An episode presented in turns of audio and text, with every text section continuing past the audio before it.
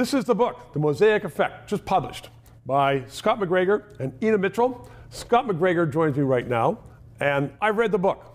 Fascinating book about, well, as you say, Chinese Communist Party and their hybrid war in America's backyard. And I look at America's backyard first. Well, that's Canada. What do you do to dispel the charge of, well, you're just being racist? Because, you know, when there's Chinese involvement before, people say, well, you're just being racist. Well, one of the initial reactions with, with any uh, uh, sorry, dissent towards the CCP stems from the racist piece. Um, we we're focusing on communism. There's no race involved within. Uh, well, they are trying to make Canada more communistic than it is. fair one, fair one. Um, but no, with uh, with regards to the people that are involved in the book, we, we have you know several people contributing that are dissidents, um, people that have been. You know, ostracized and oppressed by the CCP, and they've experienced some things that that uh, has nothing to do with racist because they are Chinese themselves. Okay, so they don't like the, the Communist Party, and so they speak to you, and so they are critical of it. So then let me just broaden the question. Either your book is racist, or it's just by a bunch of malcontents who got cheesed off, maybe burned.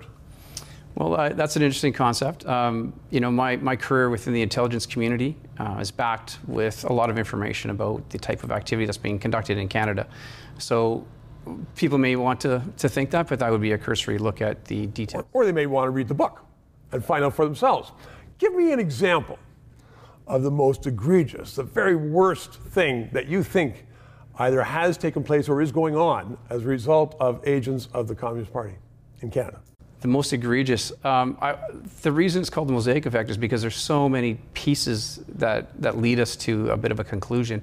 Um, but in terms of what the public is not aware of, I would say transnational organized crime and its convergences with national security threats, that is the biggest thing going on.